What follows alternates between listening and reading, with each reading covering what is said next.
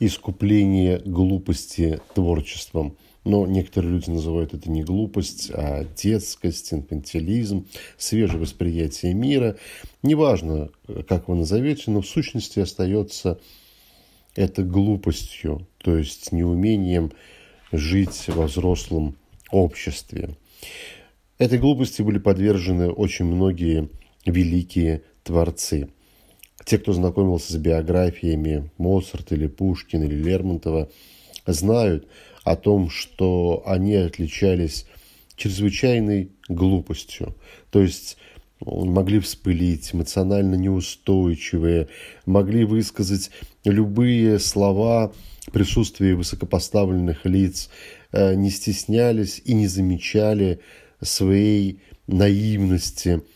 Все это называется одним таким вот словом глупость. Но они были творцами. Может быть, это генетически как раз заложено, то, что, с одной стороны, их детское восприятие мира, то, что называют иногда остаться ребенком, ребячество, игривость, позволяло им творить свободно, легко и широко.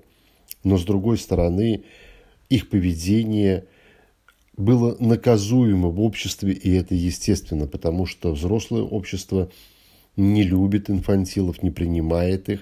И, естественно, находилось огромное количество людей, стремящихся избавиться. Неважно от кого, от Моцарта, Пушкина, Лермонтова, важно было то, что они хотели избавиться от раздражающей фигуры, от фигуры, которая не могла вписаться во взрослое общество. И часто они заканчивали жизнь достаточно рано.